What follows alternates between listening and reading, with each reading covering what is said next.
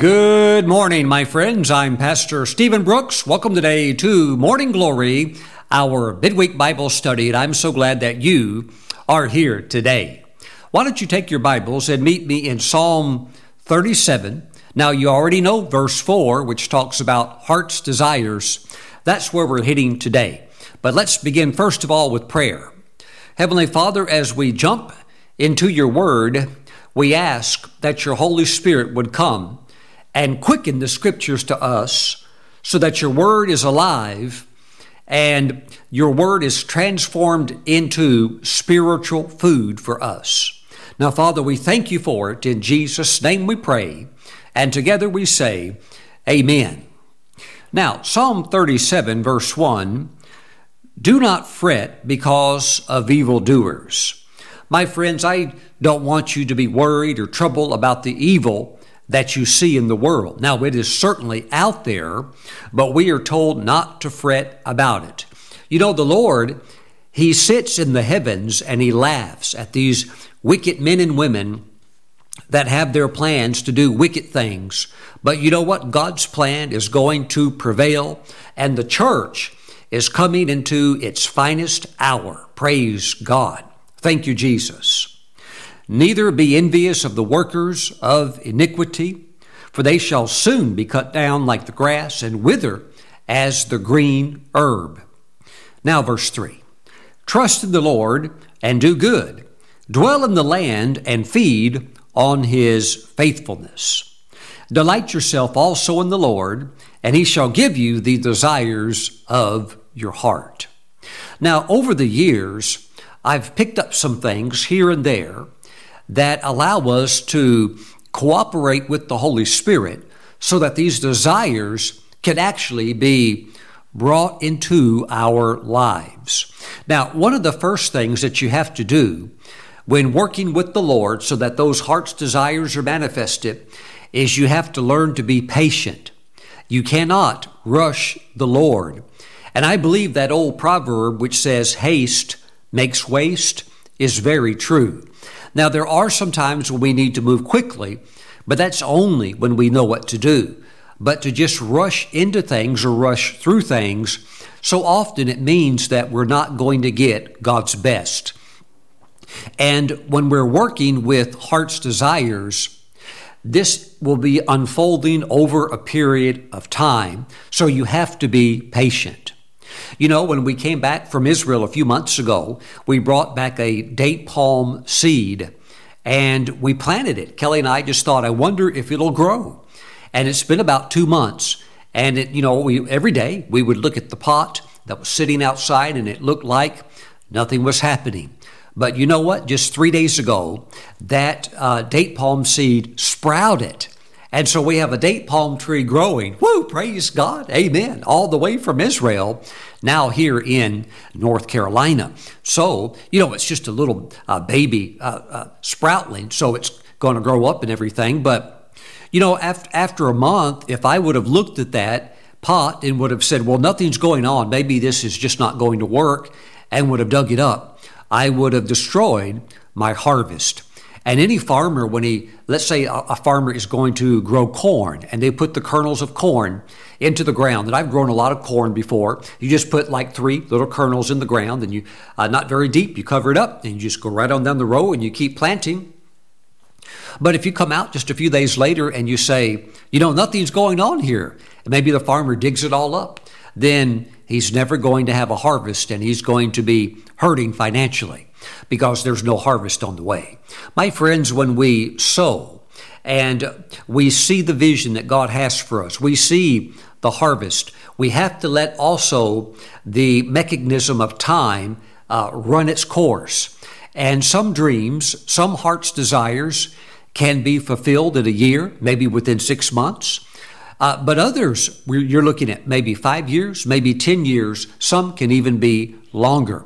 So we need to uh, let patience develop along with the exercising of our faith so that we get God's very best for our lives.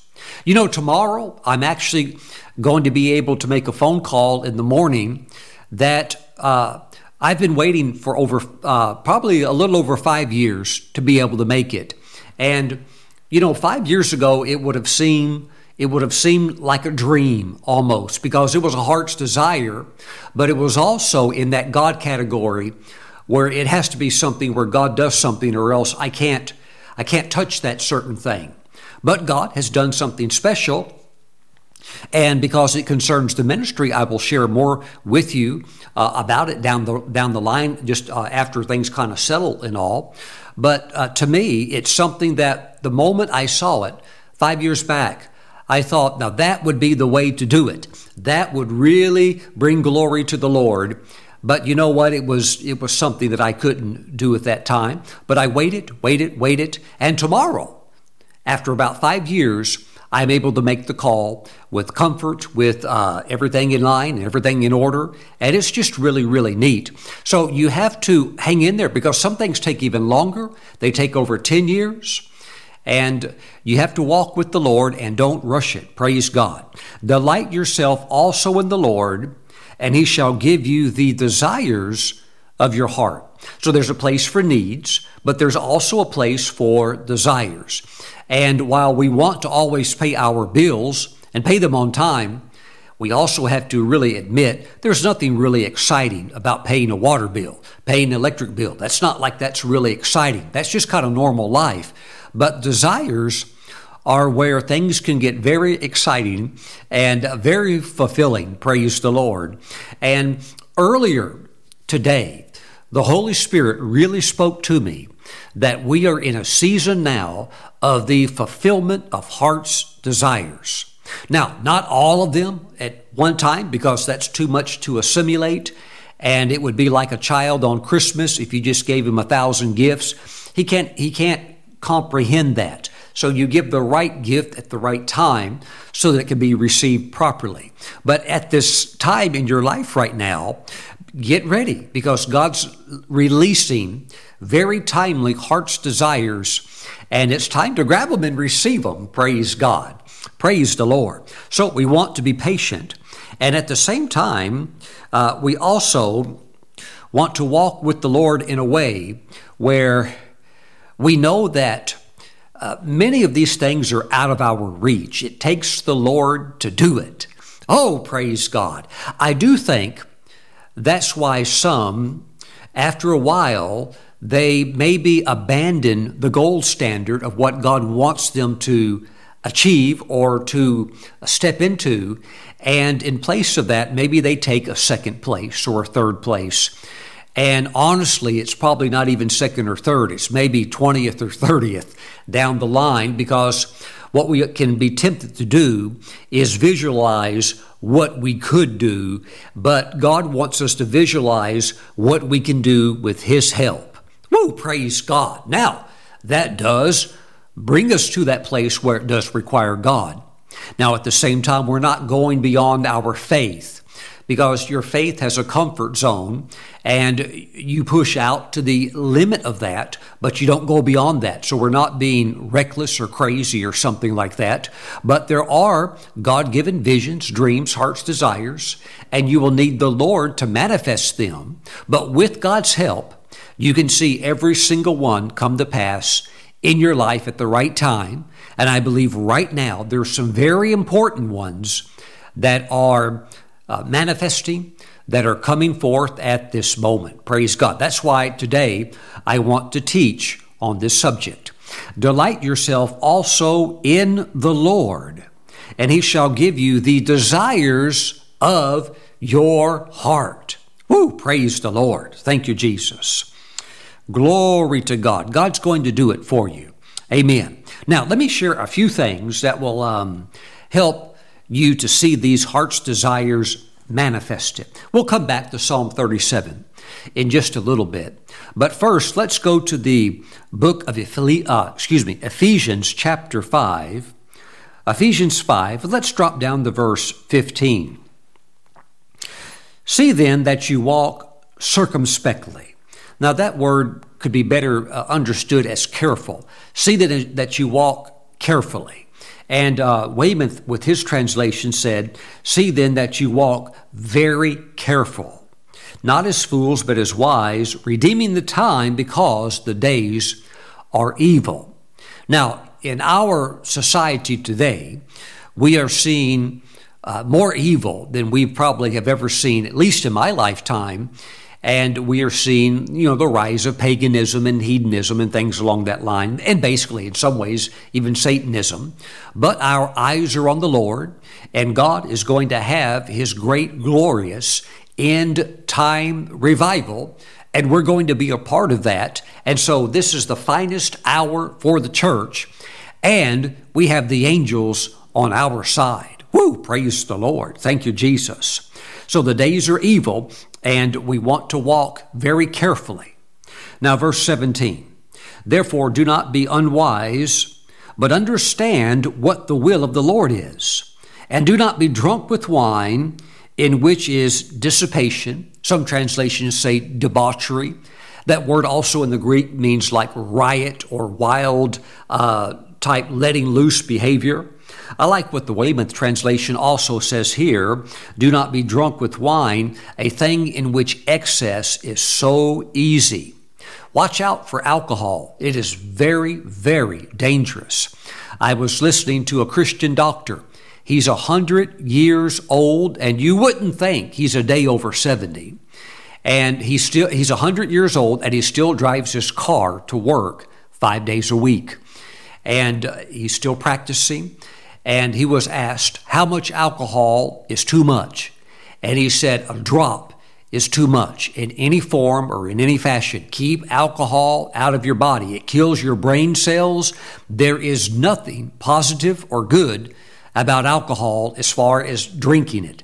Now, rubbing alcohol, yeah, if you want to clean a wound or something like that, but as far as drinking it, that is a very, very dangerous thing. And here we're warned again about the dangers of alcohol. Uh, but be filled with the Spirit. Be filled with the Spirit. And that is very important. Now, in the Greek, there is a stress on this being a constant action, and you could actually say, be continually filled with the Spirit. And if you want heart's desires to manifest, you're going to need the Holy Spirit to be working with you leading you and guiding you and keeping you on the right speed so that you catch these great things that God wants to do for you. And I believe He wants to, uh, you to catch several things even right now. Whoo, praise the Lord. It, it could be this week. Praise God. Thank you, Jesus.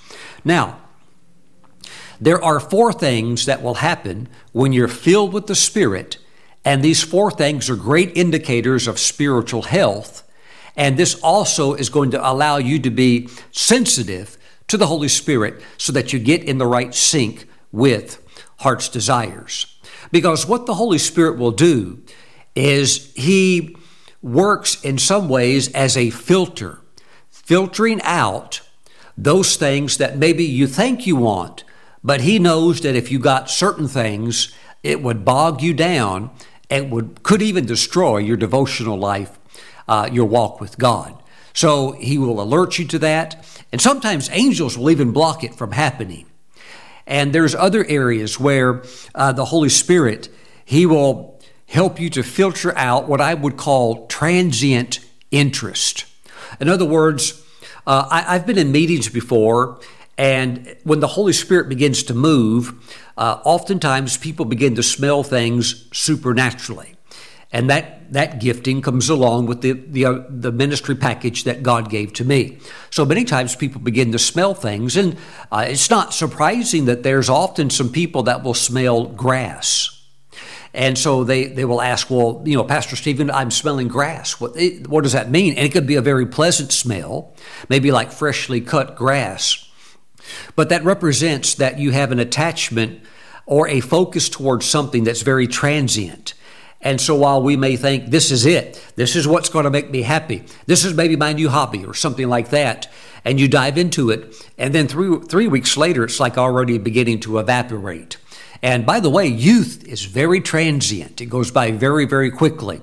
If you go to a high school football game or like a junior high game or so, whatever, your college game, uh, and they, they don't have an astroturf, but they have real grass, and you can smell the grass, and it brings back memories and things like that. What does it mean? It means time goes just like that. That's what a person's life is like. It's very, very quick.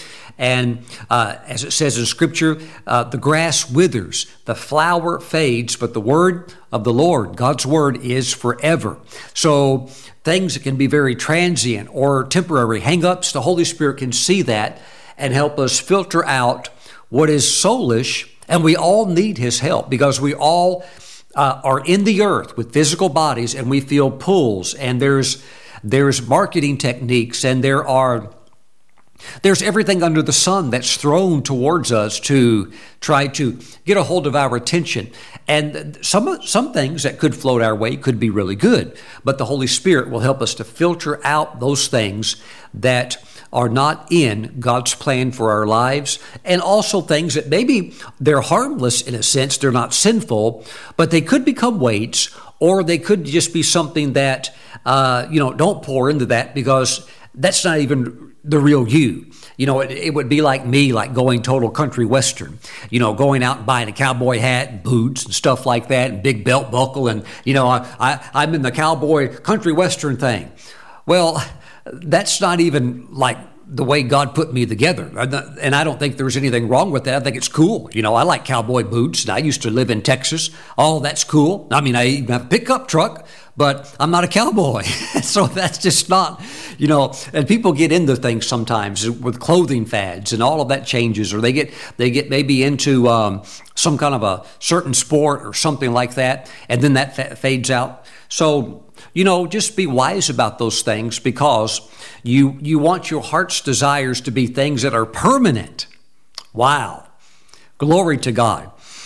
Glory to God. Thank you, Jesus. Now, we see that we are to be filled with the Spirit, speaking to one another. So when you are filled, let me give you some indicators when you're filled, and this will also help you to be very accurate with uh, establishing genuine heart's desires.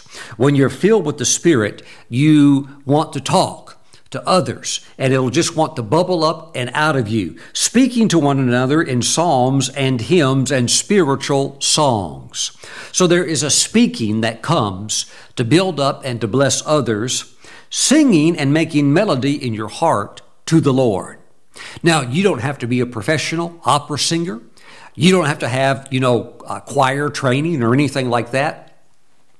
But when you look throughout church history, and you look at many of the great saints, and most of them were not singers, but it seems like every single one of them would have a little bitty song that the Holy Spirit gave them. Not like a top 40 song that they got off the Christian radio, but a little bitty song, and there'd be maybe a few of them that the Holy Spirit would give them, and they would sing them throughout the day. Praise God. And I believe the Holy Spirit can give you a song and that you can sing these songs to the Lord. That is a indicator of spiritual health. And that's an indicator that the Holy Spirit is filtering out things that are not supposed to be taking up your your data capacity and what is in there is what's supposed to be in there. Uh, speaking to others because you're so full of the Lord, singing even songs uh, because you're so full of the Lord. And verse 20, which is very important, giving thanks always. Wow, praise God. Thank God for, now listen, this is very important. In order to see the beautiful heart's desires, the big ones, come forth, thank God for the small ones. Thank God even for the past big ones He's done. You know, when I used to live in Texas many years back, I had this desire in me that I wanted to marry a woman from California. Can you believe that? You might think, well, Pastor Steven, that's un- unusual. Why California? Why not Montana? Why not Texas? Why, why not uh, Virginia? And I, I can't explain it, but it was there. I mean, it was there just as real as this cup is sitting on my table. I had a desire to marry a woman from California, and I knew it was Southern California. And would you believe that God uh, later moved me to Southern California and I married Kelly, and she was born and raised and living in Southern California. And would you believe that while she was living in Southern California and she was single and uh, you know, trusting God for a godly spouse, would you believe that she was believing God to marry a man from Texas. Well, Pastor Steven, how come she wasn't believing to marry a man from Mississippi or maybe uh, from uh, New York? I don't know, but that was in her. And guess what? I showed up from Texas. I'm telling you, these heart's desires that are genuine, they're from the Lord and they're pure. It's very, very inter- interesting. I'm telling you that uh, it's amazing what God can do. But give thanks. Every day I give thanks to God for my wife. And when I get into my truck, every time I get into my truck, I thank Jesus for my truck. I just say, God, thank you for this truck that you've given me, this uh, wonderful vehicle.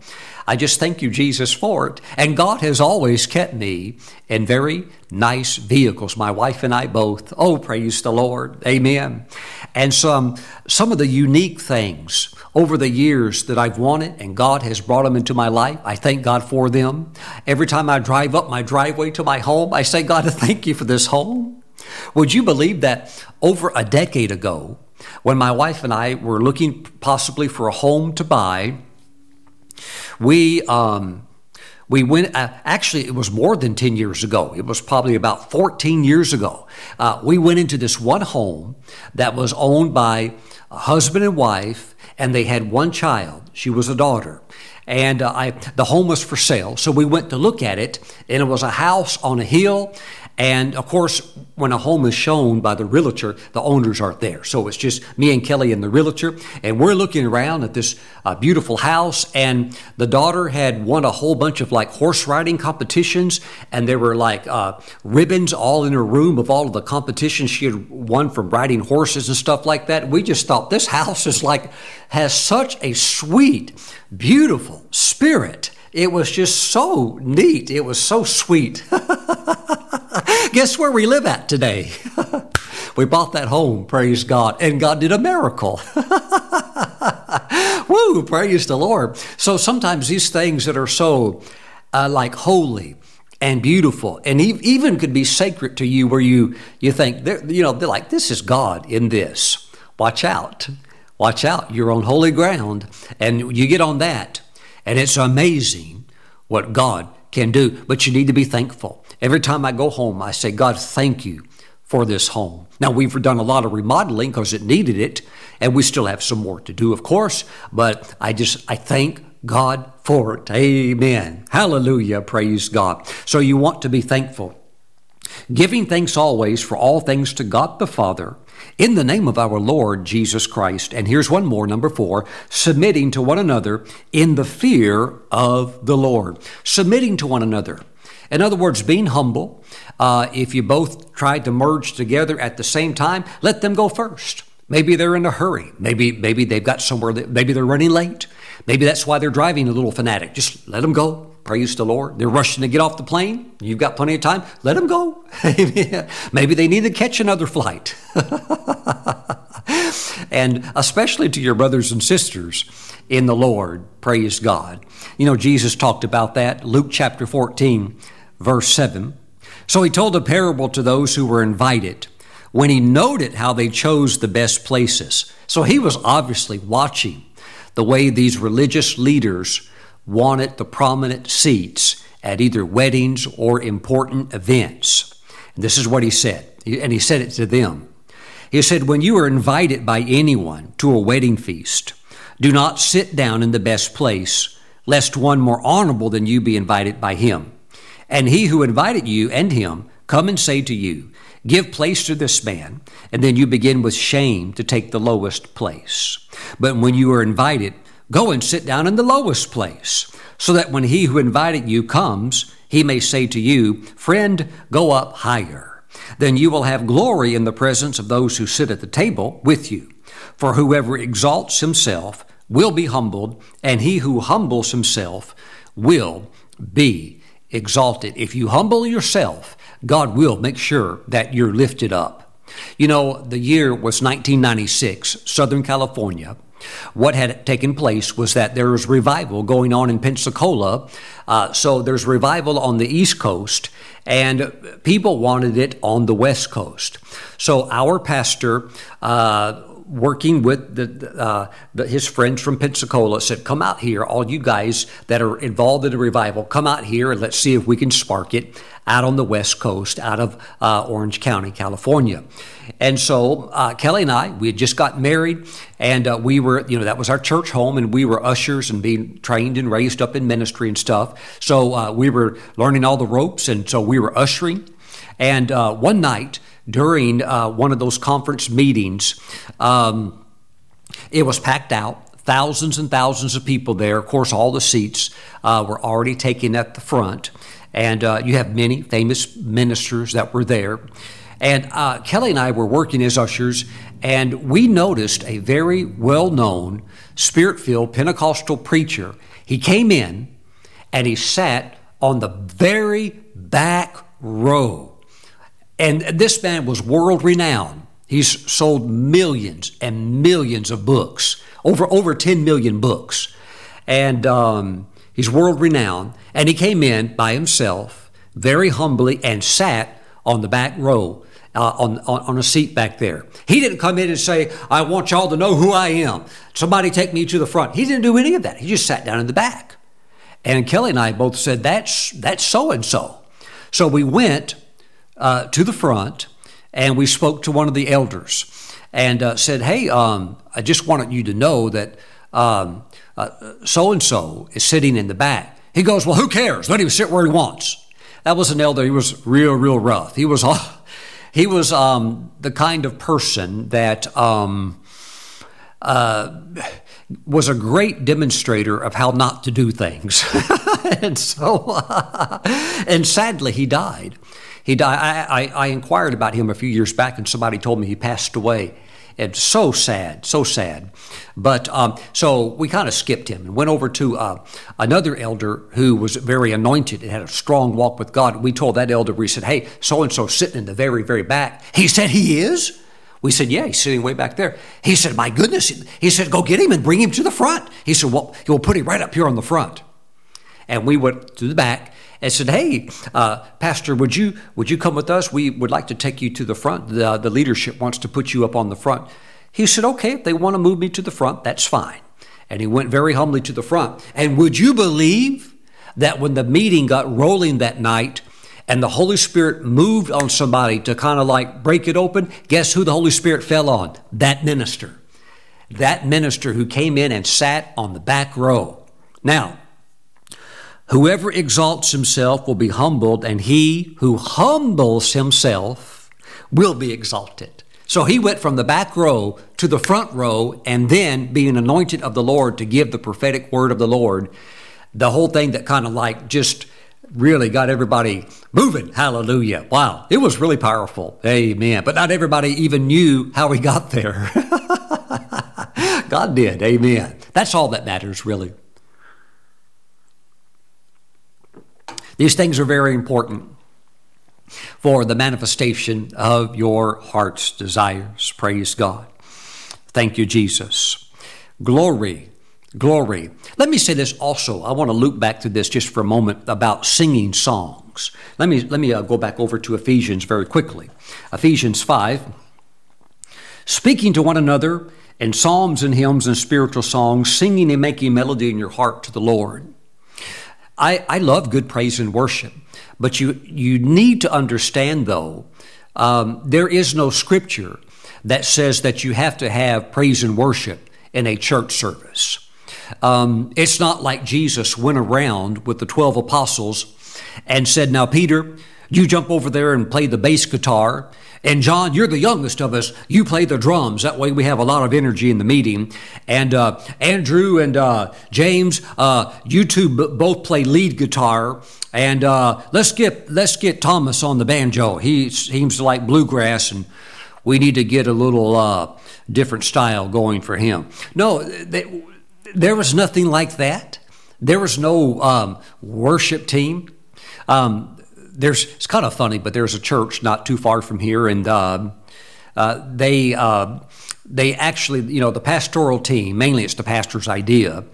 Uh, he basically told the pastors, um, "You're fired if you tell people." Uh, uh, that we're going to have praise and worship now. If you use that language, you're fired. It has to be called the worship experience. And if you don't call it the worship experience, you're fired. do, you, do you ever stop to think the so called worship experience is not even scriptural? Since when did Paul and Silas travel around with a full time praise and worship team?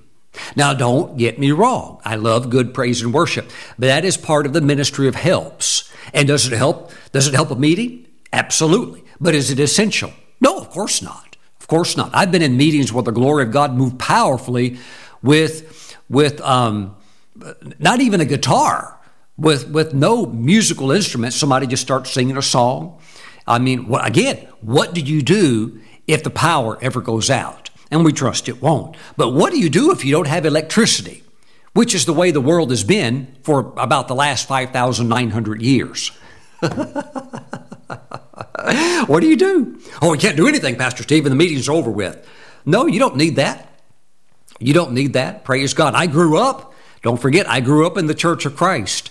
And while, of course, I look back and I, and I, I look at that doctrine as being silly because the pastor actually taught, and some still do today, that if you have a piano or uh, a guitar in the service, you're going to go to hell for doing that. That, and I actually heard my pastor preach that many times. Matter of fact, if you ever play that guitar in church, God will send you to hell for that. And they had, uh, you know, certain doctrines that they would float around with that. Um, mainly, they would call it the doctrine of silence. Where in the New Testament is it mentioned? Well, that carries over from the old and, and, and, so forth and so forth. But, and I believe, of course, you can prove it from the New Testament, but that's neither here or there right now. Uh, the fact of the matter is, is that I grew up in church every Sunday morning, Sunday night, Wednesday night, and we had song, uh, songs probably, you know, for 25 or 30 minutes in every single service. And, uh, uh, you know, kept on going along. People still get saved and people would still serve God and stuff like that. Now, does it help with the keyboard? Yeah, yeah, it sure does. but do you have to have that? Absolutely not. Of course not. so watch out again for a mentality that is only a Western Christian uh, mindset of how the church is. And look at it again from a biblical perspective and just sing. Again, you don't have to be able to have a beautiful voice. That's nice if you do, but just sing songs to the Lord. Worship the Lord. Worship the Lord. Amen. Praise God and thank Him all the time. Thank you, Lord Jesus. Glory to God. Hallelujah. Now, here's something that I was thinking about.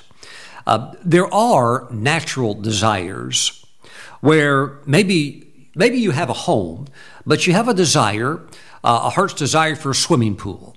And maybe you want to bring people over for a Bible study at your pool. And maybe after the Bible study, have a cookout and eat hot dogs or something like that. Have a men's retreat or something. That would be nice. Okay. So um, maybe you have a desire for a vehicle. And a certain type of vehicle maybe would make you happy. And you're thinking, God, I have a heart's desire for this vehicle.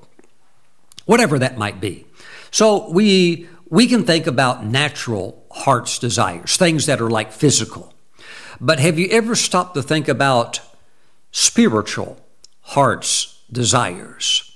Let me say with uh, as much authority that I possibly can that if you want a heart's desire to be absolutely answered, if it's spiritual, you're probably going to get it no matter how um, impossible it might seem for it to be. Do you know that there was a time that uh, uh, when I was just beginning in ministry, I heard about a certain minister on the other side of the planet. And I heard about him and read one of his little books. And I thought, Lord, I mean, I didn't even form it into words, but I thought, Lord, what a mighty prophet. I said, I sure would like to, uh, in my heart, I just said, like, I sure would like to maybe just one day be in a meeting with a person like that. Would you believe that a few years later, I actually, by divine working, not me trying to like make it happen, by divine working, I was invited to minister with him And when we ministered together, we became friends and then even traveled and went to other countries and ministered, even around the world together. And I've been to his home and, uh, you know, know him very well. He knows me very well. But what was once like a heart's desire that seemed like there's no way, there's no way, God did it. So when it's spiritual, um, God takes it to a different level. Mm-mm. Even with an offering, if you say, Lord, I have a heart's desire, I, I want to be the one that pays, maybe let's say, like, for example, for the road to be paved. To, you know, for the church, or I want to be the one that pays the land off, or I want to be the one that buys all the cameras for the studio, for the TV Christian studio, you know, or whatever it is um, and you say, Lord, if you'll give me the money, oh Lord, that's a heart's desire. Lord, I'll use it for that purpose. I, I'm just saying, when something is spiritual, it's on a total different level. And no matter how complex, in a sense, it could be for something like that to happen, it's amazing. It is amazing in this area what God could do. Um, in the year of 2000, so this was 23 years ago, I read a book, a Christian book, and it's what it was one of those books that's kind of like out there. This woman, she, you know, this Christian woman, a prophetess, uh, telling about her trips to heaven and all these journeys that she took to heaven, and the book really shook me. And I, it was just really, um, for about three weeks, I, that's like, oh, I could hardly function. I was so like, I've got to come into this type of a walk. And uh, I read the book, and uh, and I thought, well, of course, you know, you know, the chances of me meeting somebody like this, it's it's just not going to happen. But I so loved the book and was so moved by it. And I remember one day, a few years after that, that I was in a certain town and I was talking to a minister, and I saw a cabin way up on top of a hill. And I said, um, Who lives up there in that cabin? And he said, so and so does. And he just said the person's first name. And when he said the, the first name of the person, I knew that's that person who wrote the book. And right when he said the name, and I knew it's that person, uh, a car from the cabin starts driving down the hill. And the man says, Oh, look, they're coming down the hill right now. He said, Would you like to meet that person? I said, Would I ever? And uh, ended up meeting the person, all by divine orchestration, not me trying to push something open uh, but by divine orchestration, and ended up becoming friends with that person, uh, being blessed by that person, spending time in that person's home, talking about encounters in the spirit realm. Now, this person was interesting because while they had many heavenly visits, most of those were around the throne room. So, this person could tell me in great description what the cherubim were like, what the seraphim were like, the activity around the throne room. And I would say, now, now what about the other parts of heaven? Because when I would have supernatural encounters, or when the Lord had showed me heaven at different times, I saw a lot of saints in heaven. It's not like heaven is empty. Uh, heaven is a city, and then it extends out to maybe like what we could call like a gigantic planet beyond comprehension in its size. But heaven itself is a city, and there's people everywhere. And, uh, and so I would see redeemed saints. And so I would ask this person, hey, when you were there, did you see any of the redeemed saints? And the person would say, no, I, that, I didn't see any. Uh, but as you know, but everybody has their niche, you know. And so um, I thought, well, Lord, am I weird? Because when I I've seen heaven, uh, there's people there there's, you know, uh, many of our relatives are there that were that are saved, and the great saints, all of the saints that have died, they're there. And said, Lord, uh, so I said, Lord, there's, uh, is it just me? And you know what the Lord did? He began to connect me with other ministers who had had heavenly encounters, who saw saints, because that's what was going on with me. Um, I, I, went to heaven one time, and the Lord allowed me to meet uh, the saint known as St. Joseph of Cupertino. In church history, he's known as the Flying Monk. And I met him, and I met one of the 24 elders, and there's been other saints I've met also. And so God allowed me to meet other ministers living now on the earth who had the same type of experience so that we could talk back and forth and share these things back and forth. And as iron sharpens iron, so does one man sharpen another. So, what's going on? An explosion of heart's desires that are spiritually based they're getting clicked off just like that. They're getting fulfilled. It doesn't matter if it's on the other side of the world, God's linking and it's it's happening. so, natural, yes, God will do it because we live in a physical world. But spiritual, when it goes spiritual, it goes higher, and it's almost certainly going to happen when it glorifies the Lord. You know, I remember when I was in Washington, D.C., spending a few days with Dr. Wade Taylor. Now, this was some years back. He's in heaven now. He lived his life out, died, went to heaven. But um, when he was in his mid 80s, I was at his house and we talked. We talked till about uh, two o'clock in the morning, and we talked about supernatural encounters and things like that. And I, I was sharing with Dr. Taylor uh, some of my experiences of what I saw in heaven. And um, uh, about how there's a lot of activity uh, around the throne room. And he said, Steven, that's interesting. He said, let me tell you a story. He said, I have a friend of mine that uh, he, anything, if he says it, it's the truth. He is very humble, but he is sincerely honest. He said, I've known him for a long, long time. He's a man of God. And, um, but he's, he is known for his integrity. And he said, I, so I, this man told me a story. And so um, Wade told me, he said, this man, a trusted friend, said that he had a heavenly vision, and that was like unusual for him. That really wasn't his style. He was more of like a teacher. He wasn't like a prophet seer, but God gave him a vision and took him up to heaven and showed him heaven and actually took this man to the throne room of heaven.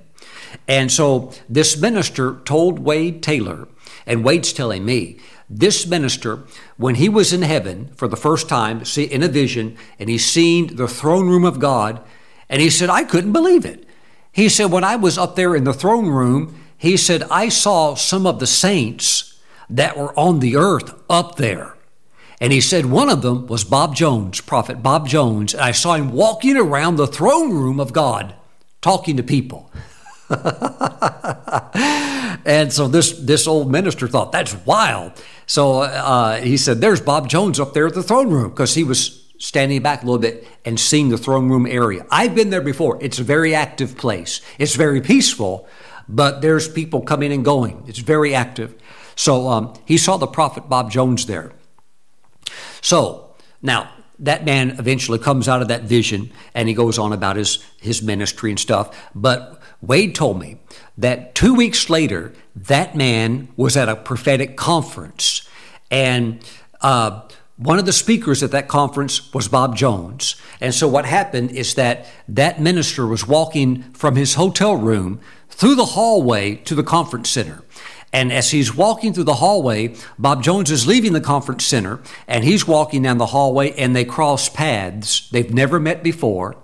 But as they cross paths, Bob Jones stops and he looks at that man. He goes, he goes, wait just a minute. I've seen you before somewhere. He goes, oh, that's right. Two weeks ago at the throne room, I saw, I, I saw you. Woo! And Wade said, Steven, he said, I've known this man for years. There's no way he would ever make up any story. the truth, please listen very carefully. The truth is beyond fiction. The truth is so sacred and so holy that when you step into the real, it will, it will make the hair stand up on your neck, up on your arms. It is off the charts, sacred and beautiful. Glory to God. Thank you, Jesus. Mm-mm. You know, Wade and I got into that conversation that night because Wade, he received the mantle of several great men of God. One of those people was John Follette who was a mystic saint. John Follette never married, prayed probably about 10 hours every day, and walked with the Lord. And he was a poet. Uh, and he was a preacher, but he was a prophet. He was a mystic. And so had, uh, he couldn't even use a screwdriver. Wade told me the man was so in the spirit realm most of the time, he could not even use a screwdriver. Woo! Well, John Follette laid his hands on Wade Taylor and transferred his mantle to Wade Taylor. Now, before Wade died, Wade laid his hands on me and transferred his mantle and the mantle of John Follette over on me. But something was interesting because when we were in DC that night and we were talking, that whole conversation came up because John Follette came to me one time in the spirit realm and he talked with me and he showed me a poem that he had written. Of course, he's in heaven now, but he showed me a poem that he had written in heaven. And it was beautiful, um, sacred. Uh, beautiful. I'm smelling uh, right now, I'm smelling uh, burning candles.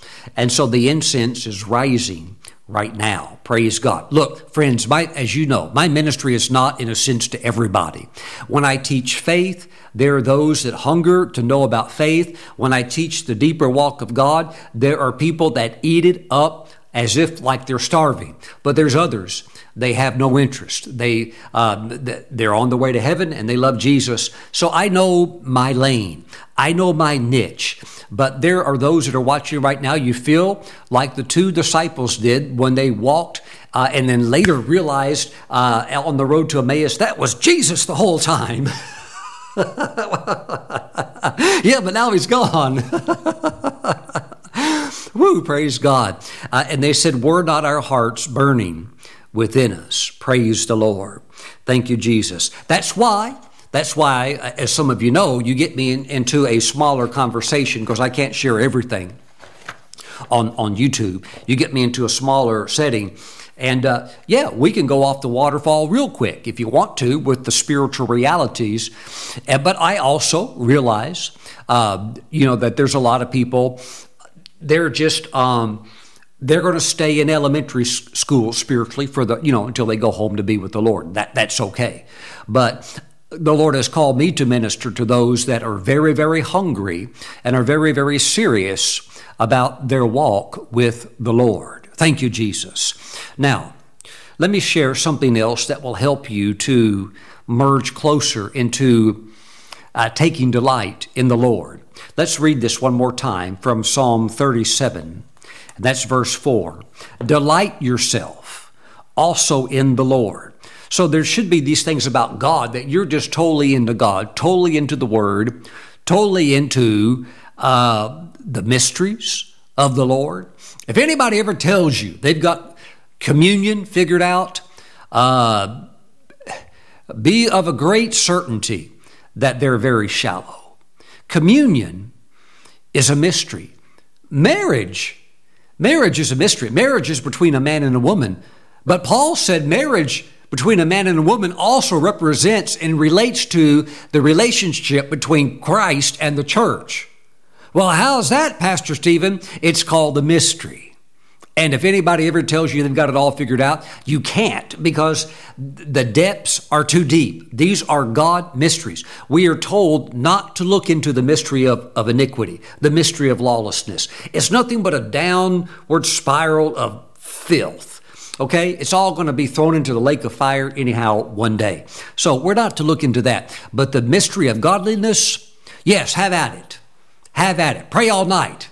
Yes. Study hunger after God and watch what God will do.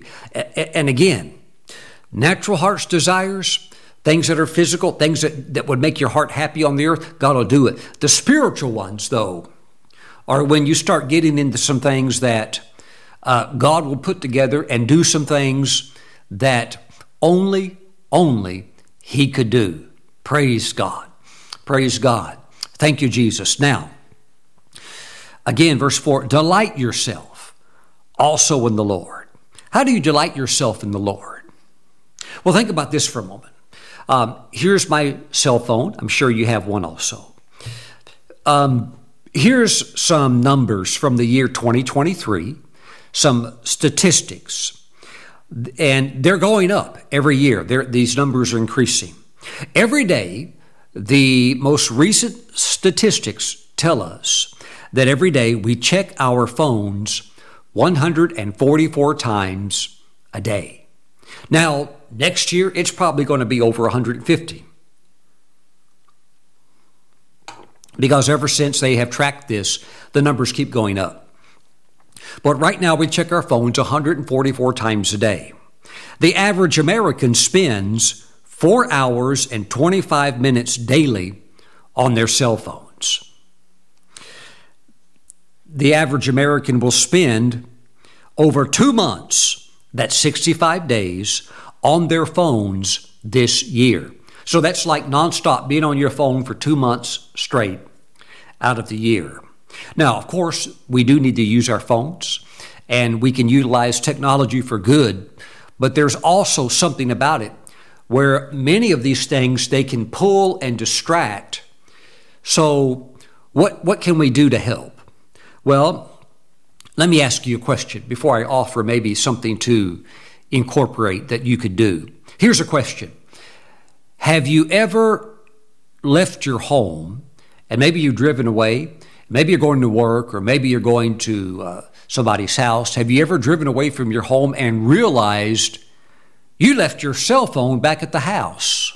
What do you do?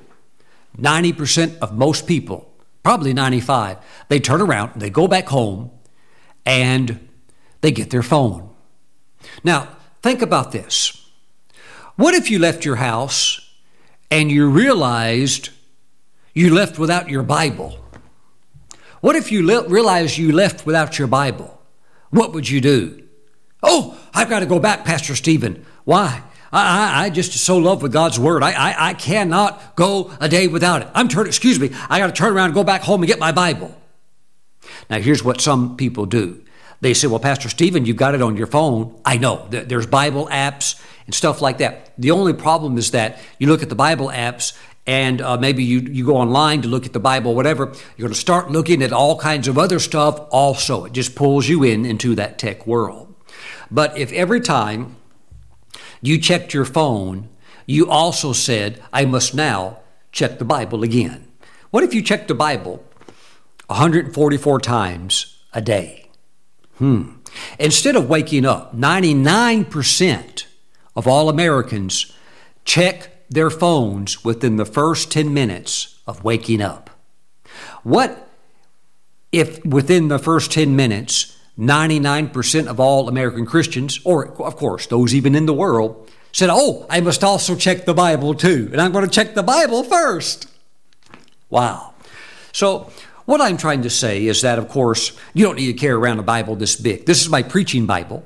When I when I drive around in my truck and other things like that, I've got a smaller Bible, but it's still a full Bible. I don't just want the New Testament. I want the Old and the New available to me all the time. All the time. I want to be able to touch it throughout the day. I want to be able to touch the Bible, not a uh, computer or iPad. I've got that stuff. I want to be able to touch the Bible. The Bible's a book. Praise the Lord. What if you thought like that? You so you start turning it spiritually. In other words, you start delighting in the Lord, and so you begin to move towards that spiritual pursuit of God. I want to encourage you to find ways to do that.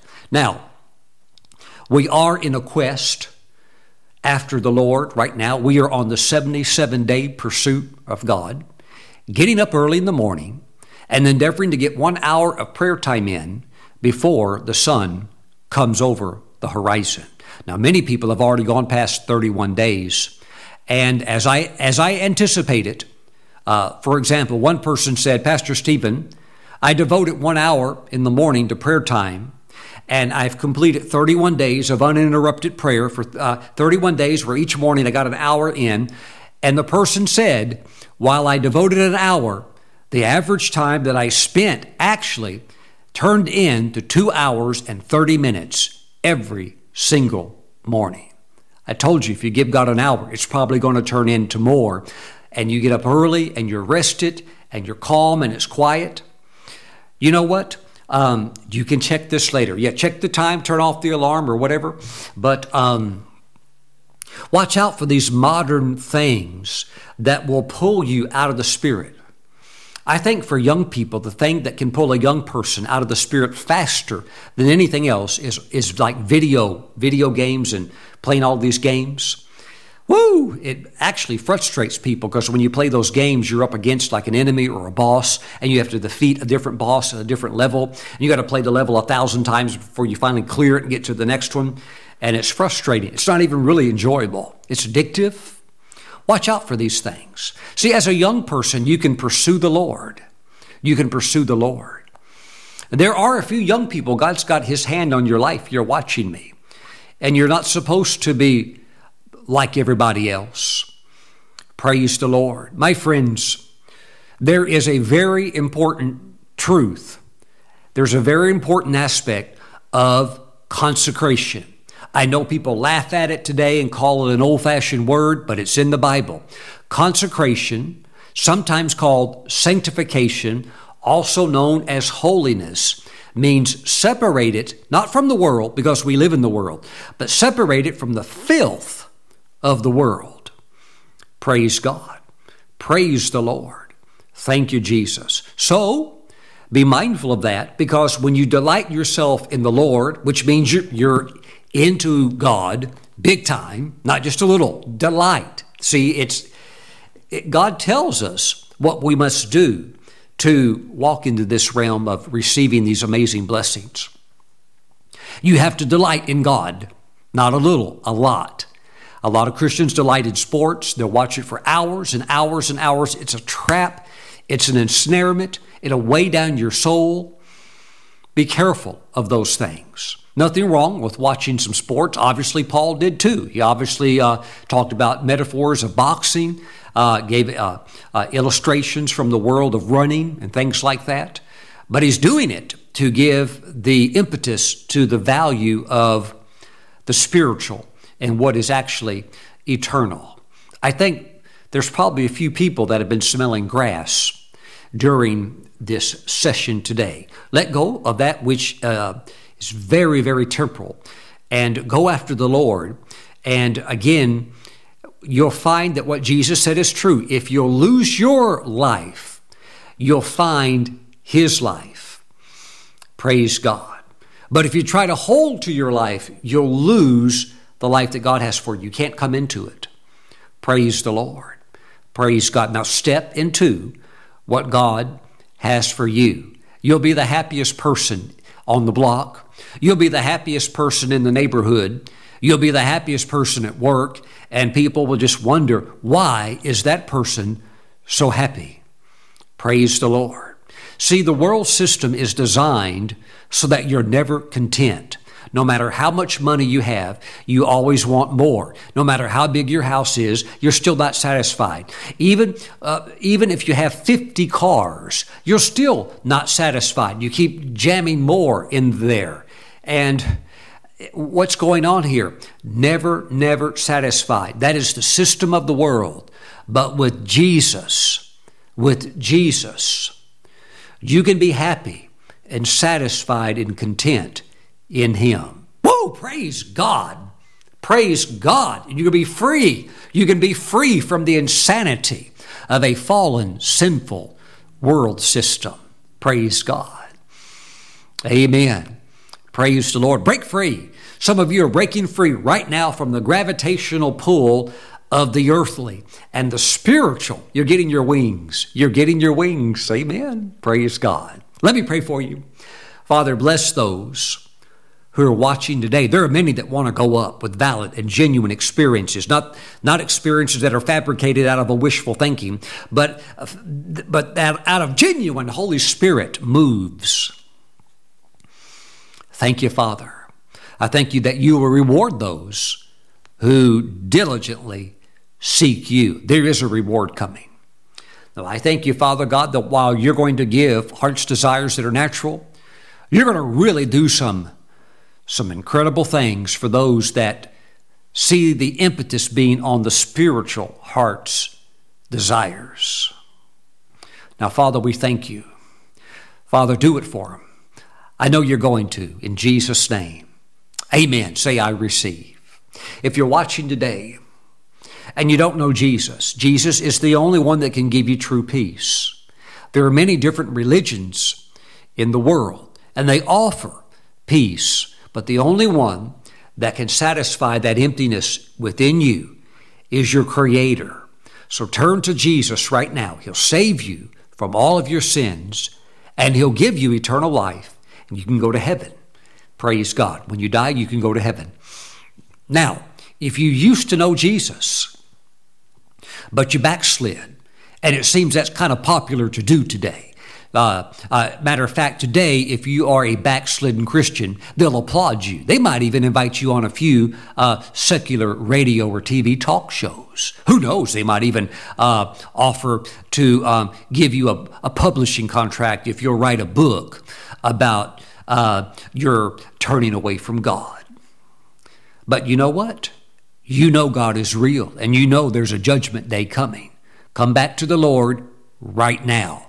If people, if there are those that want to go to hell and knock the stop signs down and they know the truth but they don't want it, that's up to them. But you come back right now. And the Lord Jesus left the 99 to go get the one, and He's calling you home right now. Together, let us all pray. Say, Lord Jesus, I give my life to you.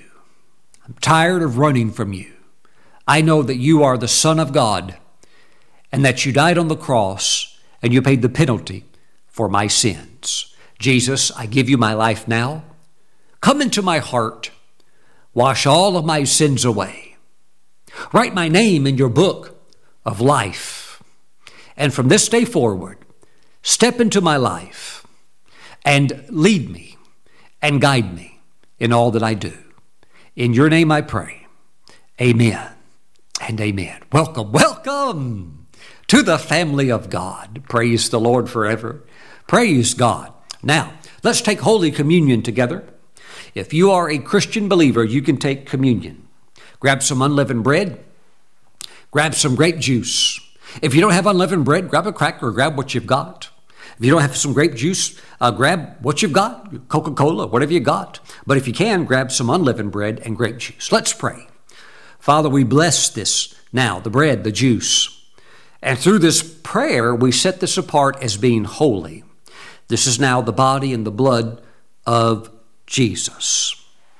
Now, Father, as we receive the Lord's body, we thank you for grace to break free from the gravitational pull of sin, from the gravitational pull of earthly distractions that are only designed to lead us into spiritual poverty. God, we thank you that we can be rich in you, rich in you, living the abundant life. Father, we now receive the Lord's flesh. We thank you for giving us true life through your Son. In Jesus' name we pray. Let's say amen.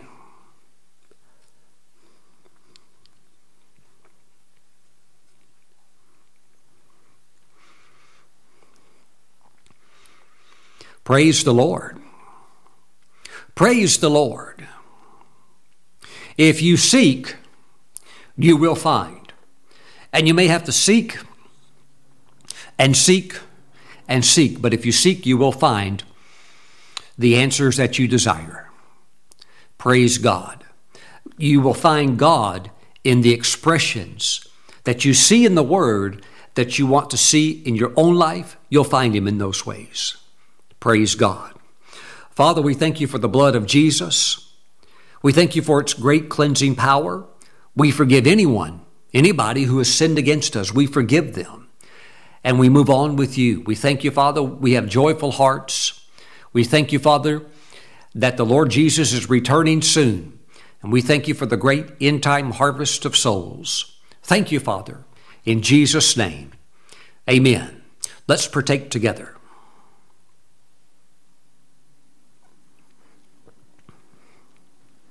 Praise the Lord. Let me put up on the screen right now uh, ways in which you can support the ministry so that we can continue to teach the good news of the Lord Jesus Christ all around the world. And thank you for your support. It really does help us to share the gospel on all kinds of different platforms, whether it's internet, like right here, or television, social media, and so forth. Thank you for standing with us. Thank you for also partnering with us towards the paying off of our land. Our remaining uh, balance, $68,000. Praise God. And we're going to get that paid off, and then we're going to build the new television studio on that land for the glory of God. Amen. So please sow your best seed and stand with us as we are sending the gospel right now to a potential viewing audience every week of over 3 billion viewers. That is the, that is the combined satellite footprint that we now have on these great satellite networks that we are on all over the world. Praise God. Thank you for partnering with us to preach the gospel around the world. So, have a great day, have a great week, and continue to pursue the Lord, and all of your heart's desires are going to come to pass one by one. Thank you for watching. Thank you for giving. I'll see you next time. Bye bye.